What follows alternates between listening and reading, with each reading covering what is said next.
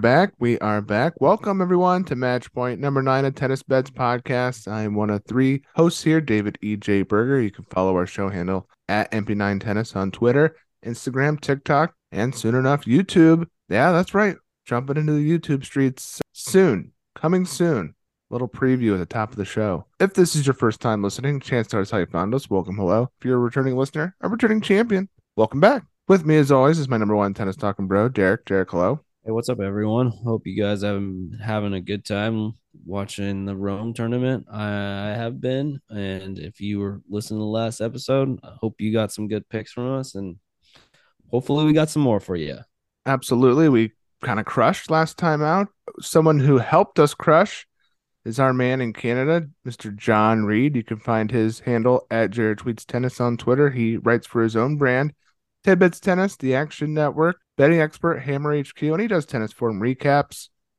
He's got a big game on the horizon and another niche sport tonight. Jon, what's uh, the? I feel like the excitement is palpable for another shot to stay alive in Toronto. Well, I've decided to go with a different approach here. I'm going to give two reactions because most people are going to listen to this probably after the game happened. So, yes, they won. They're going to break our hearts in seven games like they're used to doing because that's what the Leafs do. That's if they've won game five. And if they've lost game five, uh, you know, no heart. They suck. Move on. See you next year. All right. So there you go. Now, if you listen to this on Saturday morning ahead of round three or round whatever for the for the men, that's my reaction to the Leafs game. There you go. I also am sweating the Lakers game tonight. Another mm another big game and a, a bigger sport. Our uh, our teams could go out in the Western Conference Final again. I see, and uh, because of that, for the first time since I was in high school, grew up loving Carmelo. I became a Nuggets fan, and so I have a, a deep hatred for the Los Angeles Lakers. I've never forgiven them for that Western Conference Final. Like what was it? 05? 06? Can't remember the year, but it pissed me off. Kmart, Camby, AI. I still have my Iverson jersey. Well known Denver Nugget. I didn't know you were a uh, a Nuggets fan, I did. I'm not sure I would have uh, started this podcast yeah. with you or brought yeah. you on. this is the shocking information we we've discovered here, but that's all right, Jon. We we love having you here because you bring the analysis and you bring the winners for us. This is a tennis betting podcast, so we like to be transparent about what we talked about last time. in a little segment we call "What did we win? What did we learn?" Match play wins here. How about Nuno Borges? Versus Dusan Lajovic. Plus four, plus one and a half sets at minus 120, plus 220 money line. Cash it, cash it, cash it. Fognini Murray over 22, minus 110, over two and a half sets, plus 145. Cash both those. That's five cashes right off the top. Wawrinka money line at minus 155, cash it. Fucsovics money line at minus 130, cash it. Muller minus four and a half against Edmund, cash it. Barrere money line, which I poo pooed, but Jon was steadfast in, cash it. Arnaldi minus three and a half versus Schwartzman, cash it. Ooh, that was a lot of cashing. And we have one more. Acero Ramos over four and a half breaks, six total in that one. Cash that one. Talked about that. Looking for that total breaks market in that match. Now, I did lose in that match, and we'll pivot to what do we learn here? The losses: uh, Passaro Ramos under nine and a half, set one, goes six four. Passaro had two set points to to cash that, and did, couldn't couldn't convert those. Sadly, of course, the next set went six one. The third set did go six four. So I mean, with the breaks, with all the breaks that we did anticipate, maybe the under was the uh, a bad angle because uh, guys are still getting games with the breakbacks. Gasquet, ooh, tough one. Goes up a set and then suddenly Wu figures out how to play on clay. I guess O'Connell gets redlined by Popyrin. Baez over 21 doesn't come in. Kachin loses in a third set tiebreak. Humbert third set tiebreak loss. Could have easily been winners uh, for those dogs, but it was not meant to be. Pretty good uh, run for the pod there. One loss I should uh, add in here is my Korda outright. Uh, well, I was pushing him for the quarter, which did come out to 21, which I thought was a pretty good number. Uh, if he was able to get out of round one, maybe he starts to slowly develop some some form. No, no, no, no. Loses to Roman Safiullin. Not only does he lose, he loses to esteemed Roman Safiullin who goes from the dog to a pretty heavy favorite at like minus 130 was like plus 100 and then like Korda was minus 120 get, gets steamed down to plus 110. When I saw that movement, I was like, that that means people really think Korda's hurt still, or just don't believe in him. I mean, conventional wisdom is, I guess, to fade these guys coming off injuries still, but uh, I hate seeing that. I hate that there was so much movement and then Korda just loses so easily for people like that. Very annoying to me. Dude, I was thinking about this morning. Like Korda lost in the first round at Madrid, and then he had the opportunity to play like one of three challengers, and he didn't play any of them. Isn't that exactly what somebody who has no match experience except for what one match in CAO should be doing is playing a measly challenger, you know, get some experience under those feet and play some low level guys to get some confidence. But I don't know. I think that's kind of telling, I guess, in the end. Yeah, I also was like desperately looking for any injury update information uh, from Korda once I saw that heavy line movement to see like what's what was going on with that. And uh, yeah, no, of course not. of course, couldn't find anything. Couldn't even find like press conference quotes. I mean, can we get some more info? How do we access this stuff, Jon? How do you access any sort of media day stuff? I mean, a lot of this uh, is like uh international. Yeah, maybe maybe there's like a, tra- like a, translation barrier here for me, but uh, it's really got, tough to get any update on these players. You got to go to like uh Ubitennis and then translate. You know, Google has translate now right on the page. L'équipe fr is another good one. They have a full time beat writer. Quentin Moynet uh, is like a full time beat writer for tennis. So because tennis obviously bigger in France, pretty big sport. So it's uh, they they have a dedicated writer. So find some international websites that might have some quotes. I also use the tennis form ticker myself uh, as a contributor there. I they have all the uh, they have a um, a bot that generates all MTOs from ITFs all the way up. So that's always nice to have. So I have access to that kind of injury information, but it's terrible because it's it's not a centralized sport. The players are from all over the world. They all have their own local papers write about their own players. You don't have like a league website that has beat writers like the NHL has a beat writer dedicated for NHL.com for each team or, you know, I guess local papers, but here we have 30 leagues or 30 teams in each league all within North America. It's and it's all they all speak English. So it's it's tough, but because it's an international sport, and an individual sport, it makes it tougher. I just think that like the PGA does a better job than tennis, though.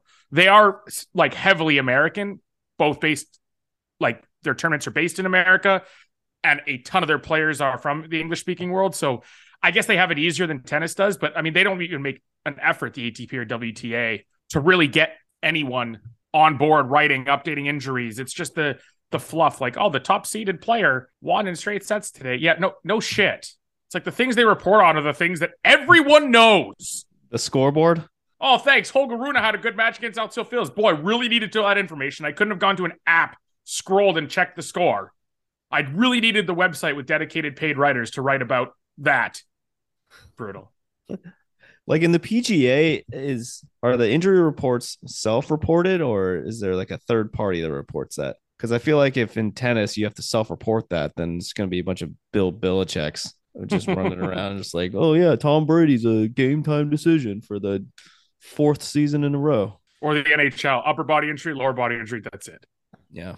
Well, Embiid has literally been ruled out and played in the game before, so NBA is not much better. Yeah, I see, it's like I guess it happens in all sports then, right? But it's just at least there's information that's made public, even though it might be inaccurate or it might not be true. At least it's there. But tennis just doesn't even get that first step right, you know? Yeah, we talked about that last time, and I, I'm doubling down uh, off this court uh, loss, which I mean, I only really liked it because the, the, odds were super long. Well, I mean, we knew he was, he, we knew he probably wasn't 100% anyway.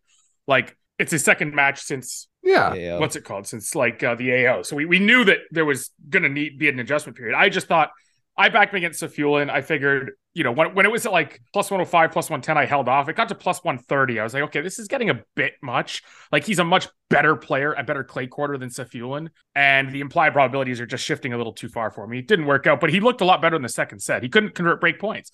He finally converted a couple break points, recovered the double break, and then lost in a tie break. He's now lost three tie breaks in four sets since getting back. It's it's tough. That match might have set the record for quickest points on a clay court ever. It was literally like three shots and the point was over. It was it was kind of crazy actually. No one's even attempting to rally. Or or they can't couldn't. It just I just missed. We can move over to the bets, but uh, definitely we faded in the Russian uh, in this next match. But let's pivot over to round two and even some round three bets here, guys. Keep the the winning going. I counted up just now 13 and 6 on our last podcast. Pretty good. All right, guys. I- will kick it off. How about JJ Wolf plus four, plus one and a half sets at plus 110 versus Hubie Hurkacz?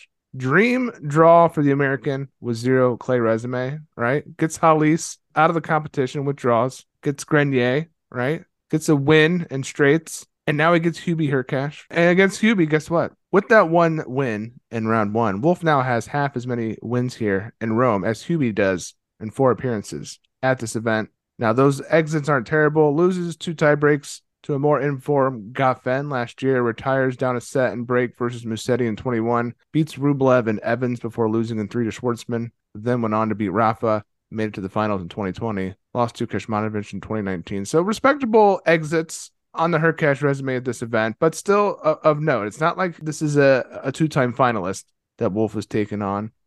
Uh, we've seen power really matter here on these slow courts, especially in that match, uh, that round one match with Grenier. Wolf was ending a lot of points. Now, Hubie is a deserved favorite here versus Wolf, but he's not coming in with his top form. It's going to be a slugfest. We've also talked in the past about Hubie's whole break percentage being a bit up here on clay, so that's great for the poll. Uh, but I think Wolf is def live at these odds. I'll take the set here. I'll take the plus four. Of course, we're playing the set one over, which is at one one twenty minus one twenty for some reason. You, you got to play the set one over with Hubie when you get it at that price. I mean, Hubie, th- those have been feeling a little bit in, in recent times uh, on the clay calendar here, but uh, I mean, minus one twenty. I mean, it's definitely a higher probability than minus 120 that Hubie Hurkacz will play a first set tiebreak. it's hit four out of six times on his this clay season. There you go. One time it didn't hit, it was against Sinner too. So I mean, he's not playing Sinner here. Keep that in mind too. I I think Wolf has a shot here. You know, Hubie not exactly uh dominating his opponents these days. Yeah, it's Hubie's just hasn't been playing that great this year in general. Slow Clay's not his favorite. And I mean, Wolf, what impressed me in that first match was was more about the patience. You can finish points, that's that's great, but it's you can finish points anywhere. The reason why these power players that and guys that just try and hit, hit, hit struggle in these conditions is because more gets tracked down, and eventually the, the that lower margin hitting leads to unforced errors. So that's why they always say that's why point construction matters in these conditions. You have to set the point up, and then once you have enough space to hit through, then you go for your big shot. Players who who know that tend to do well even on slow clay. The players who like Wolf in the past were just trying, or Popyrin's another great example, or Axel Fields another great example.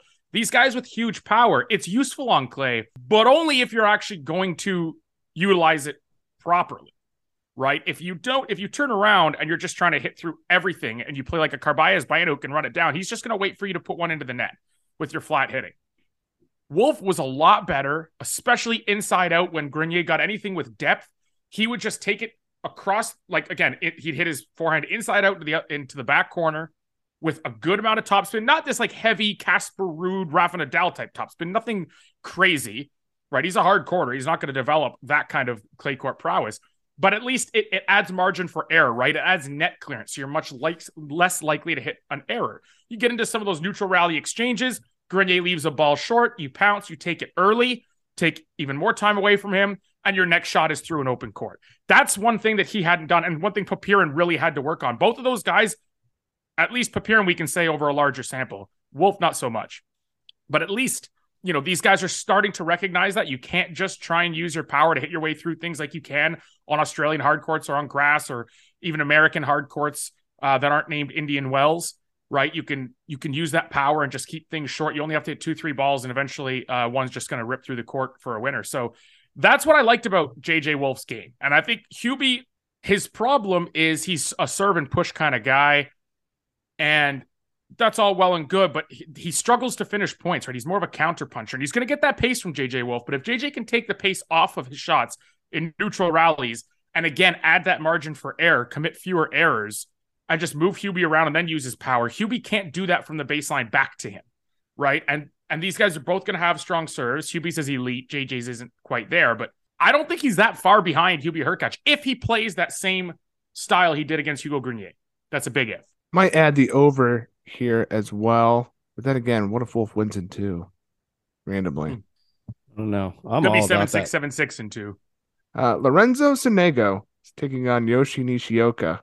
Now, I want to fade Nishioka here. These two played in 2019 in similar conditions in Monte Carlo. It went three, but the last set, Sonego bageled him.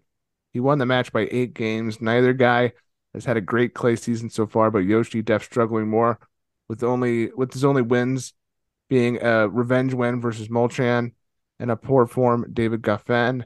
Did get a set off Sinner in Barcelona. Ultimately lost the match by six games though. I do think Yoshi can get some breakbacks here or get some breaks back here and maybe win a set as a result. Uh, but I do love Sonego here. I think he's going to be able to hold serve more. This one might be a total breaks prop match as well. Uh, I don't know if I want to go up to four and a half, but depending on what they offer, I think I'm comfortable laying the three and a half here with Sonego. Yeah, the breaks of service are five and a half at even money total. If you if you want a player, then Sonego's at three and a half at plus one ten, and and Yoshi's at two and a half at, at even money.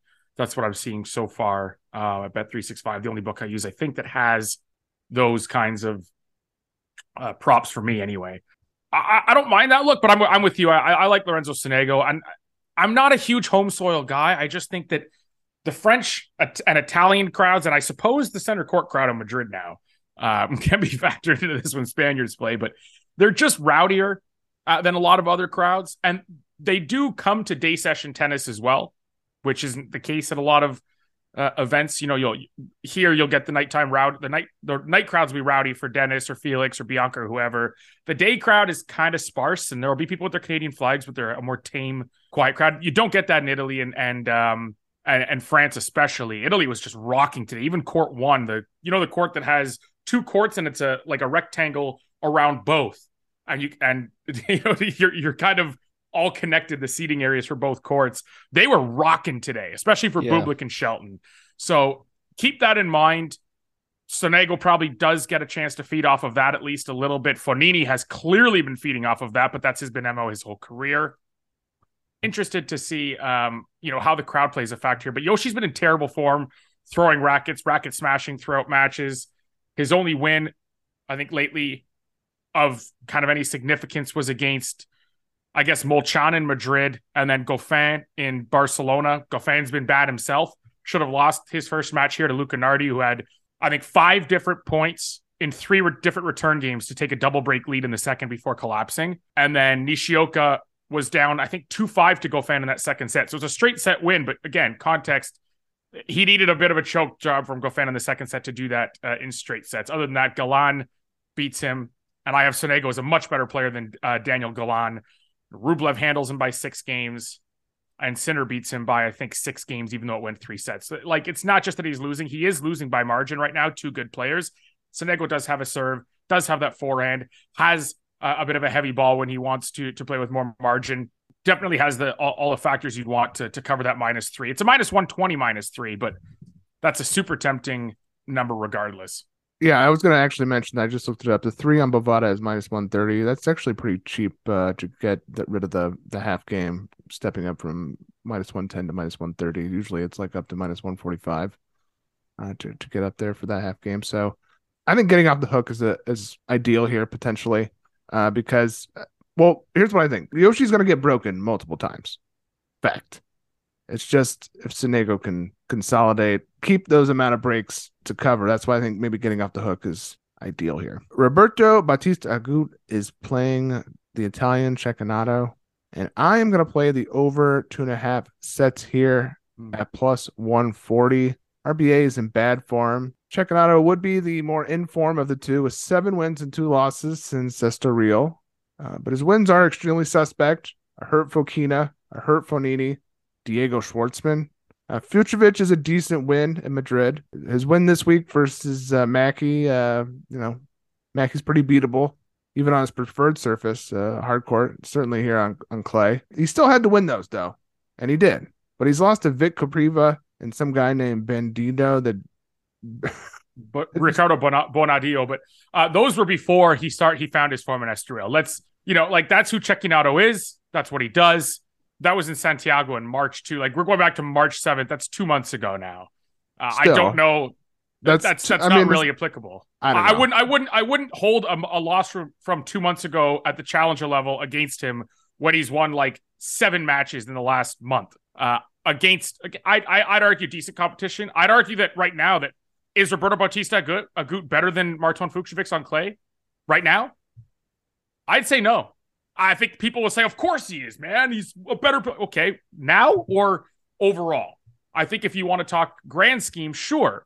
He's not that much better than Marton Fucsovics right now. I don't even know if he's that much better than Mackie McDonald right now on slow clay. Keep in mind, he's also a counterpuncher and he likes pace. Cecchinato does not give him pace. He's not a big hitter. He's a, a guy that's going to pull you off the court with angles, especially on that one-handed backhand hit with topspin. Um, so that, that's one thing. Two, he likes again. He Robert, Roberto Bautista likes the quicker courts because when you counterpunch, use your opponent's pace against them and skid it through the court. This is going to eat up any pace you're counterpunching. And now he's got to be the aggressor. Plus, he's just been horrible this year. Current Bautista Agut, like in your power ratings, where do you have him? I don't have him as a top 50 player right now. He's not a top at, right now. He's not a top 50 player. He beat Conte Ali. Okay, that's a good win in altitude, but down a set, needed a second break, second set tiebreak. Crushed up Zapata Miralles in slower conditions. Okay, I'll give him that. And then he barely beat Fat Phil. And he needed again, he needed Fat Phil to be Fat Phil because it was two extremely grueling sets that he, you know, needed a 12-10 tiebreak to win the second in Monte Carlo. And then, you know, took advantage of poor fitness and beat him 6-1 in the third. That's that's like he just hasn't been very good this year. If this was a, a pick 'em, I, I I obviously wouldn't be making this case. But he's plus 160. Yeah, I agree. I think there's money on the or value on the money line here. Uh, my my point with bringing up those matches from two months ago is there's a definite floor here for Cecchinato. Now, I obviously Oh, you know, low floor, yeah. yeah, and RBA is you know in a vacuum the better player. I don't know that Cecchinato wins in straight sets. That's why I like the over two and a half here, and, and I'm a little scared that RBA will trend up and, and win in the end. Um, but I don't think this is going to be an easy match for either player. I believe this is also at night, by the way. Friday night or Saturday night, raucous Italian crowd. Let's we'll see how that that factors in. And again, the, the conditions just get slower at night, right? Uh, a reason why I like Paolini against Rybakina. Unfortunately, there's no crowd there to help her because they all went home. Which again, terrible look for the WTA. But uh, I, I have a feeling that because this is a seven like seven o'clock local and it's not the second match on and and pushed back, I have a feeling that there will be a crowd for Cecchinato. And at night, when you don't have the sun, I mean, the, the slow courts just get slower because at least the sun and the heat make the courts more lively. You take the sun out of the equation, it gets even slower. And again, the slower the courts, the more it has to favor Cecchinato. Like Bautista Agut is not a slow court. Well, he's he's an all court player, but he prefers and has had more success historically uh, on quicker courts where he can just you know push and counterpunch that pace back at you. And he's not going to get either of those things in this matchup. So I'll take I'll take Cecchinato. I'm not saying max bet him. Like you never bat max bet a Marco Cecchinato. like the guy's, Absolutely the guy's not. nuts. Uh, you know, I, there's something with Italians that they could just snap and go crazy and lose ten games in a row. Uh, exhibit A would be Cecchinato. Exhibit B would be Fabio Fognini. There's something about it. I don't know, but uh, but watch for that. And look at all the chokes too from like Luca Nardi and uh, Giulio Zeppieri in the third set. A lot of capitulations from the Italians uh, in recent times. So you might want to hedge too, by the way, if he does get up like a set and break. This might be a spot where the rare spot where I'd advocate hedging uh, if if you can get Bautista go to like plus 150, plus 200, because he is a warrior and you know he never gives up. And you know when he's behind, he doesn't, it doesn't phase him. He can absolutely come back from a set and break down. Yeah, that's why I kind of like the over more than the money line. But you're t- you're you're you're you're talking me into the money line here. Well, you know my my go to is what, right? Well, Dog it, it's ML long, plus over, yeah, right? Yeah, I- Like, and, yeah. I love this is- that. and this is maybe like dog ML plus over sets versus like games. All right, the next match I want to talk about: Dan Evans is taking on Roberto Carballes Baena, Robbie Cab, RCB. Robbie Cabs, Robbie Robbie Cabs Robbie Cabs. could use a, a funky Robbie Cab tonight uh, with dinner. Uh, all right, He should be Robbie Carbs, by the way. Oh, even better, because and because he can run all day. Yes, Robbie Carbs. Evans has been a bit unlucky here in Rome, has had to play Hubie, Fritz, and Basilashvili in the first round of this tournament in the last three editions. Hubie and Fritz, obviously higher ranked players, and Basel, a big hitter who was randomly informed the last couple of years on slow courts before falling off a cliff. Uh, now he gets a rematch against RCB, who he lost to in Marrakesh in three sets. He was awful in that third set, uh, but RCB, but RCB was also peaking a bit, landing 92% of his first serves in that third set.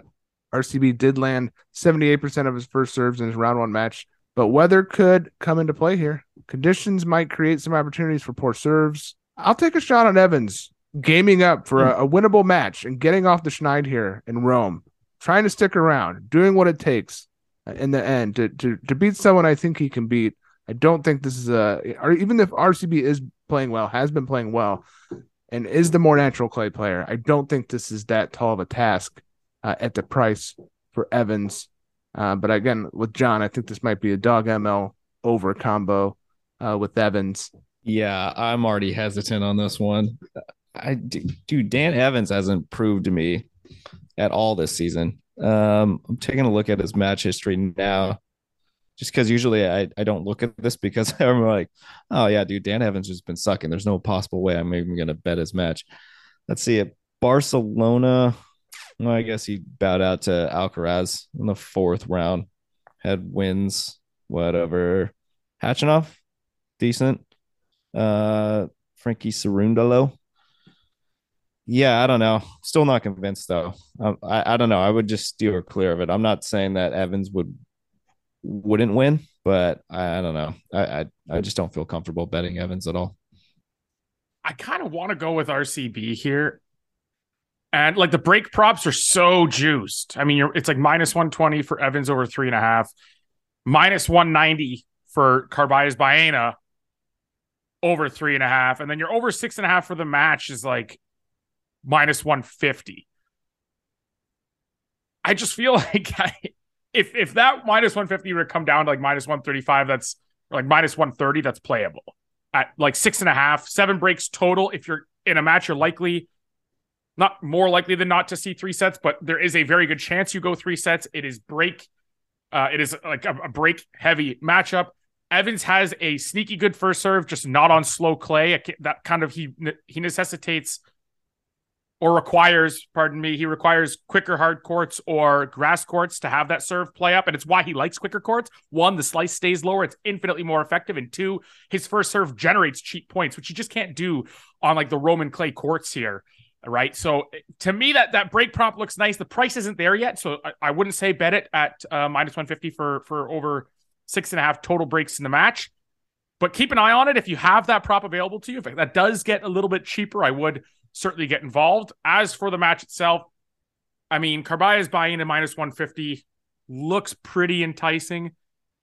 But Evans is a guy who's just been like he's he's been gutting out random wins. I throw Bars I sorry, you can't throw Barcelona out the window. Like Khachanov and Cerundolo there are great wins. Matteo Arnaldi there by by the way, 6-4, 6-3. That's an excellent win as well. It's just he's not going to get credit for it, Evans, that is, because Arnaldi's not as well known yet. But if you watch his match against Diego Schwartzman, that kid is has has some game and he has some pop and he could he was hitting 150 kilometer an hour. I don't know what that is, about 100 mile an hour forehand winners last night against Schwartzman.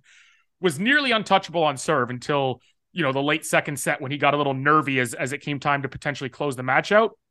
Diego got him, but after like other than that, he was so good on serve against a guy that's everywhere, makes a ton of balls, and loves slow clay courts, even if he's out of form. Credit to Evans for those three wins, but then he got his ass kicked in Madrid by mm-hmm. Carballes Baena. He got dominated by Alcaraz. He lost to Ilya Ivashka, which for me, like we give you credit for you get, you know, give him credit for Khachanov or Cerundolo. He loses credit for one of those by losing to Ivashka on slow clay. Like one of those is wiped out. They offset. You lose credit. Gone. It, it never happened. You never beat Francisco Cerundolo in Barcelona because you lost to Ilya Ivashka. That's how I see it. Um, I don't know. I probably stay away from me. Honestly, it's a 5 a.m. match too. I'd rather just bet the stuff where I'm going to wake up and watch it. All right, fair enough. You know I love a good RCB fade, so I'm back in my bag. I'm back in my bag here. All right, born Borna Coric is taking on Thiago Monteiro uh, here in round two. Uh, I watched almost a carbon copy of this match in the opening round of Monte Carlo when Coric lost to Nico Jarry 6-2, 6-3. Big serve forehand combo like Monteiro is going to bring into this match. Uh, aside from that run last week in Madrid, Coric has been awful. He had lost five straight matches going into that event. Uh, here's his other wins this year. Two wins against Arthur Rinderknech, a three-set win over Kokkinakis, team and Davis Novak at Davis Cup, a first set retirement win against Dan Evans in Dubai. Uh, that's not that impressive. Uh, Now, if you want to say Coric is trending up, I don't know. It's just going to be a different week than Madrid last week. So, uh, you know, Coric is going to have to, uh, he's not going to be helped by the elevation. Uh, Monteiro actually beat Coric during the 2020 Golden Swing 6 4 7 6 in Buenos Aires. Now, Monteiro did retire in the second set of his challenger match last week with elbow pain, uh, but he was down a set in 4 2. Maybe he just is like, screw it. Uh, I'll rest up for this one. This and he saved another- me money on that, by the way. I had him minus games, and one, it hadn't like the outcome hadn't been officially determined yet, and two, Pinnacle voids anyway. Like all the other books, if if you bet minus three and a half and it's impossible to hit, they'll they'll take the cash and they'll grade it a loss. They'll also do it the other way around too. To be to be fair, but like Pinnacle just voids everything that's not money line uh, if the match doesn't finish. So thank you, Thiago, for that. And yeah, I wanted to say absolutely if he has even the smallest bit of pain he is someone who will go to a challenger feel a tweak and be like no i'm out he doesn't he doesn't care about them that much. And he just absolutely beat down Mannarino. That's a minus three and a half by the way. It actually got some there were people steaming Mannarino plus three and a half in the first round because i got i got terrible clv like i got negative clv out the wazoo on Monteiro minus three and a half. Don't know how but i did. Um, what do you think about Monteiro? I'm trying to find a way, the best way to play Monteiro in this match, Jon. So I I I want to agree. I've just got a couple issues. One, Coric, like you know, I feel the same way as you do about these random runs. Last year, though, this is what he he did this last year with Cincinnati, but he actually didn't just disappear like I thought he did. I kept I keep saying it on the pod, but he actually beat Hurkacz and Tsitsipas in Vienna as an underdog. He beat Quentin Ali, which you know, last year Ali was still really good, but we hadn't given him credit for it, so we saw it continue this year. It, that's still a very good win. He lost to Denis Shapovalov though, which again, that's another one of those. Oh, you get you lose one of you lose one of your wins for that loss, uh, kind of deal when you get bagged by Shapovalov, and then he loses to like Mute in Paris, and then he goes on his his crazy losing streak. So the question is. Do you believe this is a pattern with Borna, or is the pattern that he does really well at one Masters event, plays two or three really good events after that, and then disappears again? Is it because Cincinnati was quick courts, Tokyo are quick courts, Vienna's are, Vienna is on quick courts, and like his forehand is awful. So if he's on a slow court, his serve doesn't play up, right? He needs that to happen because he doesn't have a big, he has a, a strong serve, but not a big, big serve. And as a result, when you get to Cincinnati courts, you get to the altitude of Madrid, he can find cheap points with him. When he can't, and he and he hits a second serve, and guys just pound it back to his forehand wing, it's just forced air after forced air after forced air. And I kind of feel like that's why we're we're seeing a difference between, you know, the the medium to medium fast to fast courts with him and everywhere else, or quick conditions like Madrid. He was always a clay courter before his injury, his prolonged injury. Uh, although I think he's had more success across his career on hard courts, but he was when he was coming up considered to be a clay courter. Hasn't panned out. I think it's because of that slower court issue.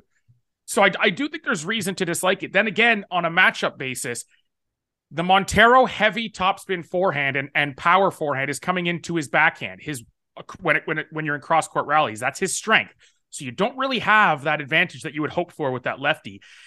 And Borna Coric, if there's one thing he does, it's play extremely solid tennis from the baseline. What's the one thing Monteiro doesn't do? Play Yeah. extremely solid tennis from the baseline. So there's a matchup here that really favors Coric. Is it to the point where I think Monteiro should be plus 200 and above? Probably not. And that's why I, I still want, like, I still tend to want to agree with you on this one. But I think you're right. I think trying to find the best way to attack it as opposed to just hitting, um, you know, your your dog money line is probably the smart move because there are matchup concerns in this one as well. Yeah, Isn't I Mon- mean, go ahead, is- Derek. Isn't Monteiro typically pretty good on slow courts too? And then I'm looking at his match history over at Rome, and he's never made it out of the first round. This is the first time he has.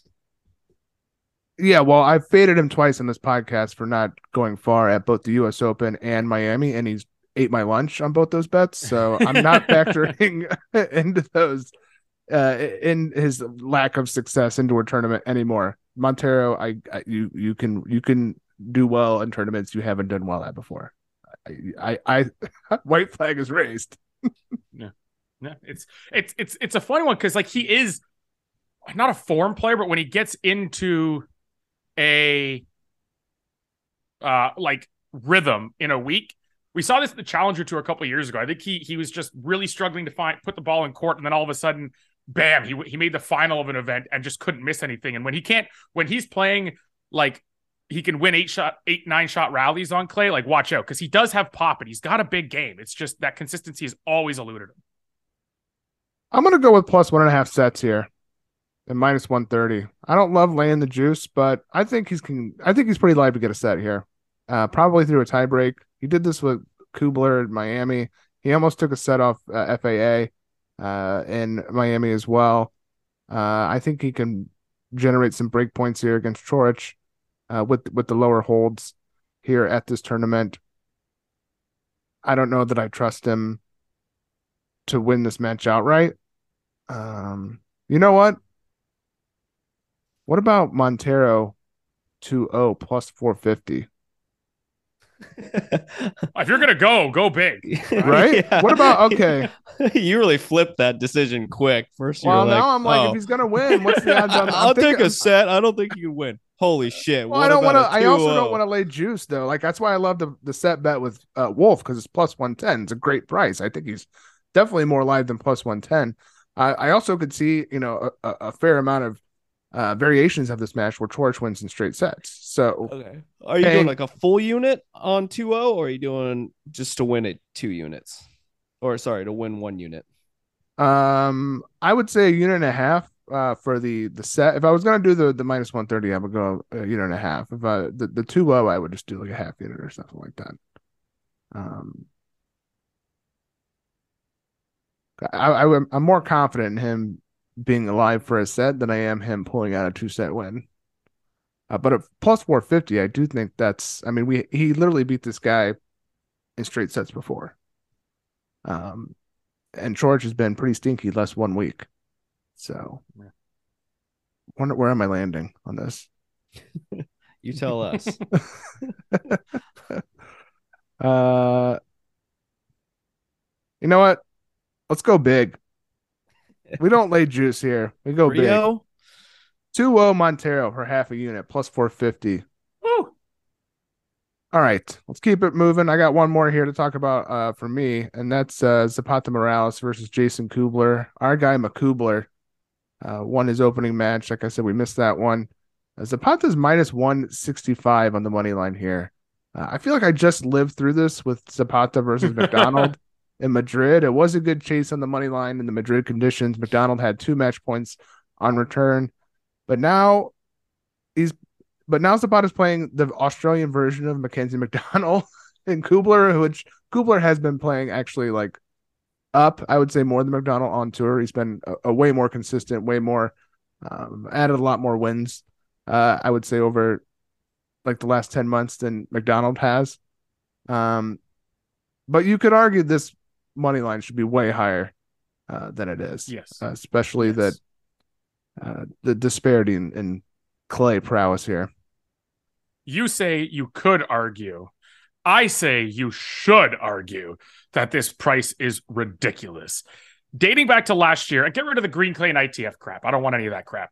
Um, green clay is a totally different thing. And even then, he didn't beat anyone in green clay last year either. So, which plays quicker? Kubler likes quicker courts. I mean, this, you said it's funny you said that because I think I just lived through this with Kubler against Lajovic when Lajovic was in form, had days off because he didn't have to play qualifying, went to Madrid, and Kubler, and he's like minus 150 against Kubler. And I'm like, did Kubler become a clay court specialist like Lajovic overnight and I missed something? And then I looked up his his results and I'm like, nope, no, he didn't. They're just for some reason believing in Jason Kubler.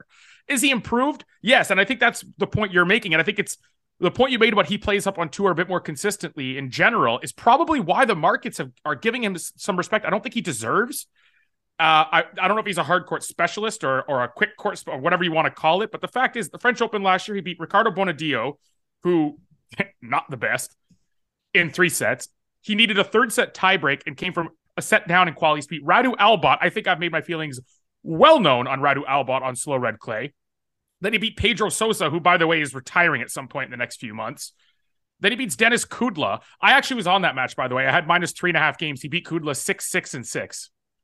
But I also had the minus one and a half sets and minus two and a half sets. So, like those cash. So I made money on the match, but he could barely get by Denis Kudla on slow red clay and then got handled pretty easily by Norrie.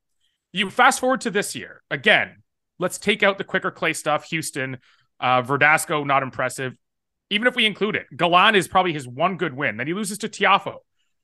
He beats Hong and Tung-Lin Wu in Sarasota and gets his ass kicked by Machac. Beats Danny Rincon. And I think he pushes the spread against an 18 year old who's not informed prospect or like 20 year old, not informed prospect, but you know, not even a challenger level player at the moment. Then he gets his derriere booted by Musetti, gets his ass kicked by Lajovic, where he was overvalued. Now he beats Marc Andrea Huesler on slow clay, not like that isn't an altitude, and he needed three sets to do it. What has Kubler done to earn this respect? I, I don't understand. To me, this has to be like, you like for me, this is a Zapata Miralles in, in multiple, multiple capacities, right? Like I'm going to be on the money line. I'll probably look to sell games. I think uh, Unibet allows you to sell games right now plus 165 for minus four and a half. The regular spread of minus two and a half, the minus one and a half sets. Anything I can get like that, I'm probably going to look to uh, to play. I'm going to stick with money line because McDonald did cover in that match. Uh, so yeah. I'll, I'll stick with the I think depressed money line here. Um, he can also play down to his competitions about that too, which is kind of no- annoying. But my numbers just have this a lot different than than the market does. So I got to find a way to get some money down on this. All right, those are the matches I have. Jon, do you have anything on your card you want to talk about? Yes. Um, well, actually, the things I had circled, I wanted to, you to go through yours first because a lot of them were the same ones. Like uh, Zapata was the big one. How about did we talk Nuno Borges and Steph Tsitsipas yet? No, that's because a good one to get into. I feel like the under here is probably a really good look at like even going to minus 125 to get that half game to under 20 and a half and just like split half your stake between under 20 under 20 and a half. This is a tough match for Nuno. Like people are, well, he didn't play that well in Madrid. Yeah, Madrid, you can rush Steph's backhand. Okay. Like Struff did it to him. Even Baez, who has a sneaky serve, first serve, he backs up his first serve pretty darn well. And he went to altitude. He, again, that week, he actually was playing okay. This is much more in Steph's wheelhouse. If you don't have power and you don't have altitude, what are you doing to hurt Steph? I mean, if I'm going to predict an outcome, I have like if I were to predict an exact score, I would actually go with like 6-2, 6-3 or 6-2, 6-2 here. Those are the most common scores that uh, my numbers spit out to me. So when I see that the under is 20, mm-hmm. I mean, I, I like Nuno Borges. I root for the guy. He's a hard worker. He went to college. I think he was an NCAA champion. Maybe not. I, either way, I think he went to, to the college route and he's worked his ass off on his game. You are not on slow clay without a weapon to be seen. Only five games worse than Steph Tsitsipas that like six four six four should not be a push on an over on a total with when you've got like a challenger tour caliber guy against one of the best in the world on slow clay. It's that's not right. And I mean, this is one of the things where there's a lot of respect for Tsitsipas. He's minus a thousand on the money line. I think the respect is there, money line wise, but then the, the derivative markets aren't correlated quite enough, if that makes any sense. Yeah, Nuno won four games versus Alcaraz. Um, now you can say that Steph is not Alcaraz. That's fair. Uh, but so that give him two more. Yeah. exactly. And if you're still covering by two games on the under 20, you know what I mean? Like, is is is Steph four games worse than Alcaraz in this particular matchup? Not head to head with Alcaraz. That's a different matchup. In this particular matchup, is he really four games worse? Probably not. Is Alcaraz always going to beat him two and two?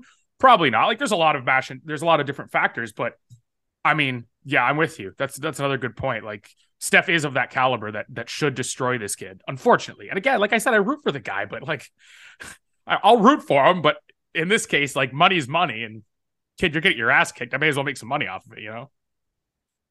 It's yeah, true. I'm all over this match too. I'm just deciding whether I want to take the five games with Steph or I want to spend just a nickel more for the under 20 and a half.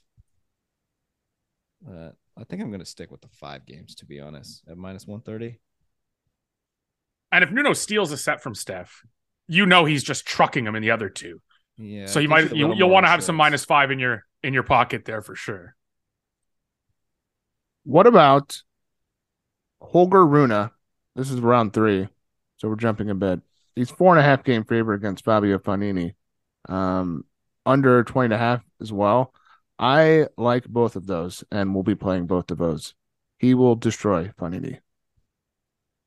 Well, I mean, he I was I almost took Elso Fils today. I really did. I had a I had a lot of heavy underdogs today, and it's why you know I'm down a little bit. And that's going to happen when you play, you know, plus plus six hundreds and, and plus three hundreds and a whole host of them. Um, I almost played Felix too. I I stayed off, and holy cow, did Holger just dust him?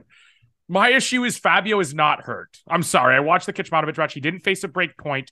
Like that guy is just not just fine. I don't want to say just fine, but look, I, I was that was a heavy part of my handicap against Catch. It's not there.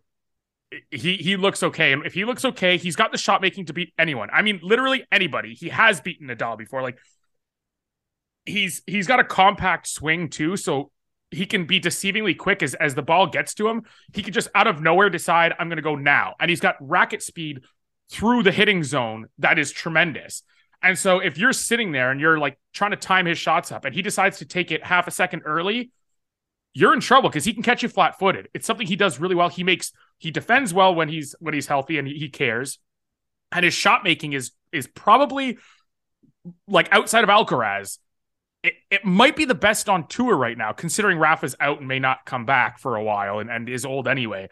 I can't think of like a pure shot maker that has the ceiling of Fognini that's not named Carlos Alcaraz. And so I'm concerned. Like he he does the Italian crowds, he's always done this, by the way. He said this in Rio too. When there's not a crowd there, he plays differently. Right? Nick Kyrgios, another guy who feeds off emotion. You have to factor it into your handicap. It's a narrative for most players. For certain players, it is absolutely like true. And they'll tell you it's true. And that's what concerns me, man. It was they put him on court one or Pietrangeli today in the day session. The place was overflowing. People couldn't get in to watch the match. I have a feeling he'll be, especially against Holger Rune, one of the best young players in the game. He'll be on center court as long as he can keep going. And Rune has had trouble with with bad crowds. We saw it in Madrid against Davidovich Fokina.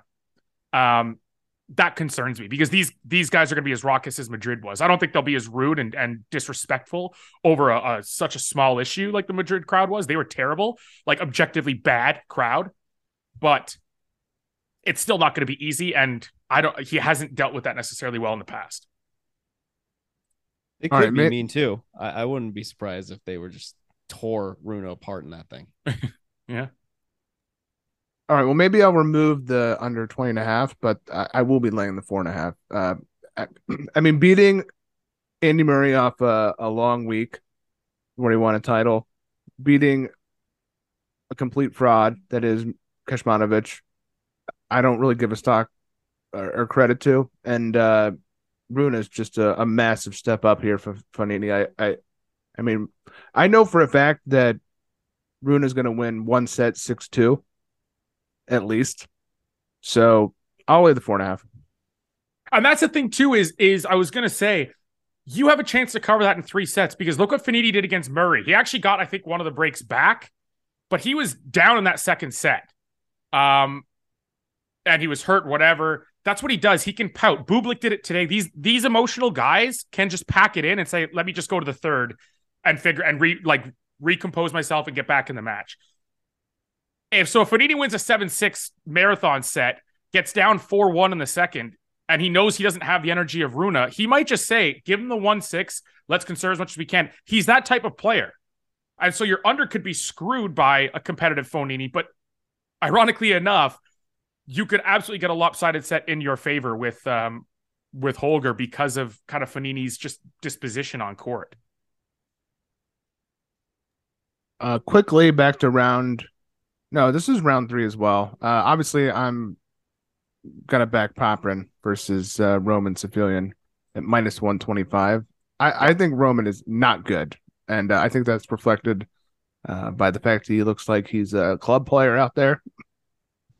I mean, he looks like me playing a tennis match, wearing a brandless T-shirt. Uh, I mean, this is I, I don't I'm not a big Popyrin guy, but he is a a, a massive step up in class from Roman Safiullin to me. Yeah. On this tour. Yeah, I agree there. Yeah. I think that that's like, I'll, I'll, keep fading. He's the one this year that'll take my money. I've, I've, Shifted gears on fields and slowed down the fades. I've done the same with Popyrin. I actually backed him against Auger Aliassime uh, who doesn't like slow clay courts, who hasn't played a slow, slow clay court event yet this year, and even in altitude where his serve plays even more. He lost his first match. That was a nice little fade spot. But on on Safiullin, I'm just I'm just not going to concede that the, the game is not sustainable on slow clay. So I'll go ahead and uh, and join you on that for sure. And like I said, I've also liked the progression of of Popyrin. I've I've been really impressed with the way he's he's kind of adapted to clay this year versus normal. Mm-hmm. All right, now we're just kind of uh freestyling here, uh, but let's walk through some some matches uh, and do maybe maybe lightning round as we're running out of time. What do you think about the three games with Taylor Fritz versus Yana Hanfmann? Is this a, a, a, trap spot here for Fritz? Not necessarily betters, but for no. Fritz, is this going to be a t- I, I oh, don't yes. like Hanfmann. I think he stinks. Um, but he does have a serve that can play up. I don't know. I'd back Fritz. He's also on fire right now. Although, I mean, not against, you know, Taylor Fritz level competition. But like Fritz hasn't been that great on slow clay outside of Monte Carlo randomly. But even last year, Monte Carlo, three sets to beat an aging Cilic. Don't think he covers there, or he's like right on the borderline of covering.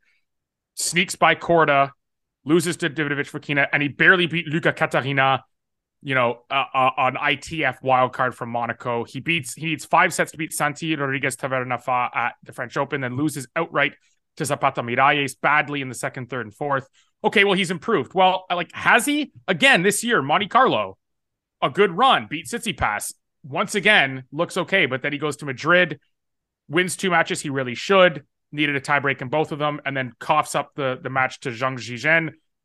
And Munich, which is also played at altitude where his serve should play. He needed to come back from a set down against Marton Fucsovics, beat a completely out of sorts Dominic Thiem, and then lost to Botic van Zandschulp. Like, no, I'm, I'm going to be with Hanfmann here because Hanfmann has the heavier, like has the heavy shots. He's got a serve to to bail him out if he needs it. He's got clay comfort. Went to the Houston semis as a qualifier. Went to the Madrid third round as a qualifier. Lost a a, a pretty bad match to Altmaier, but now has come through here and has looked pretty decent. Like he beat Hugo Grenier by four games, which is what you'd expect. He beat Nico Jarry, which I didn't expect at all. Um, I'll probably back Hanfmann here at, at, at plus 180. Not like three unit. I'm not going to go big on it. It'll probably just a standard play. But I'm not sold on Taylor Fritz yet. What about Matteo Arnaldi, who I agree with you is going to be a welcome addition to this tour? I think is a really fun player to watch uh, with a lot of talent. Um, maybe not like high end win a slam talent, but certainly um, week by week, which is uh, you know long ass tennis calendar year. Um, definitely going to be some spots where this guy's going to shine on this tour. He's plus 212 against Lorenzo Musetti, uh, who ticked up a little bit uh, recently, went over Djokovic, some other wins to his name after stinking up uh, the, this year. Uh, for, Do you think he beats Djokovic if they play again this week? I'm going to go out on the limb and say hell no. Hell fucking no. He shouldn't have won the first time right? Like Djokovic's serve by the end of that match was down, I think, 20 or 30 kilometers an hour. Legitimately. Mm-hmm. That's what he and he, and he still needed like a 6-4 third set to get that done. I, would say I, I want to say not to take away from the win, but it literally is to take away from that win. Right? Like, sorry. Uh, it's the sorry. biggest fraud win in sports history, potentially. I mean, he beat Kecmanovic, who we know, and we talked about earlier in the chat he has a ceiling of like solid 250 player. Outside of that, he's just not going to be good enough at this level. Loses to Yannick Hanfmann in Madrid, and then loses to Tsitsipas, who really was the much better player throughout, and somehow like he got a set, which is a testament to Musetti. But you know, got his ass kicked by Sinner, was handled by Tsitsipas, even though it was only a three game win and took three sets, and then he loses to Hanfmann as a big favorite in Madrid.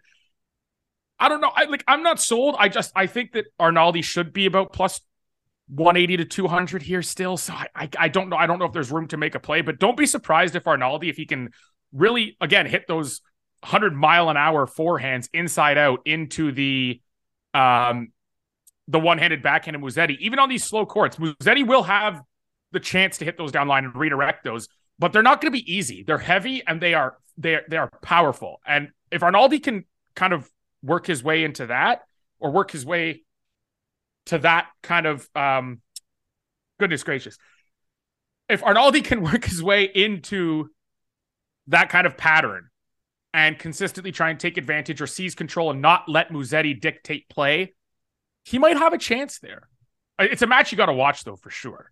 That'll be a fun one, and it's again a night match um, between two Italians. Ho- like hopefully they all stick around for that match because that'll be really cool. Uh, in support of the Arnaldi side, I mean, you look at some of these losses that Musetti has had this year, mostly on the Golden Swing. I mean, Lehecka, uh, Munar, Jarry, Boreas, uh, Muller.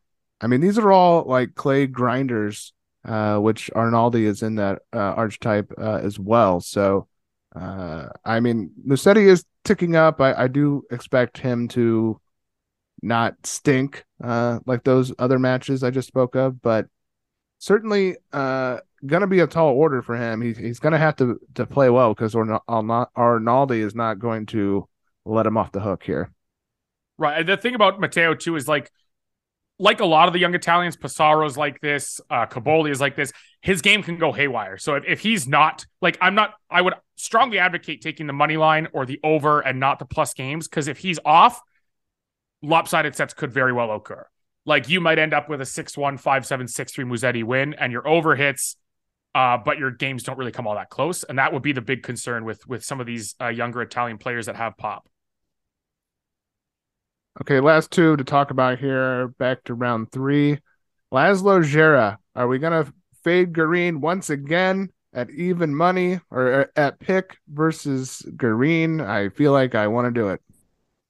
Yes. Hell yes. I, I took everything I had not to fade with Tommy Paul today. I did my Patreon preview last night and I, I said it was a matter of I don't know the staking yet. And I woke up this morning. I wanted to figure out the staking and Paul dropped from plus 120 to even money. I was like, oh my God, now I don't have to, now I don't have to bet it. There's some times where I just see a number. I'm like, this, this is a bet that my numbers say I have to make.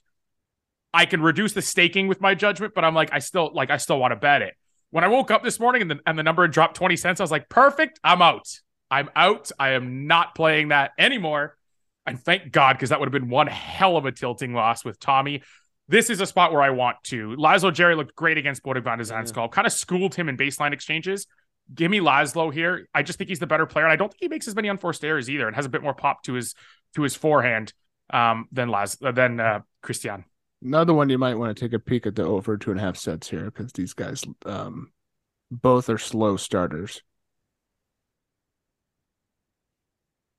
Uh, okay, last one for sure this time is Marton Fucsovics plus 171 moneyline dog against Cam Norrie, who has done nothing uh, on this regular clay swing. All of his clay success has been in the golden swing. Fucsovics, he seemed like perfect conditions for him. Uh, also Cam Norrie though too. Uh, but Jon, I know you're not a big fan of Norrie on clay, and this is true slow clay here. What do you think? I mean, that's pretty long here for for Fucsovics. What's even the like set one money line? Uh, plus 140. I wish that was a little taller, but um, but yeah, I mean, seems like uh Fucsovics is going to generate some big points here versus Norrie.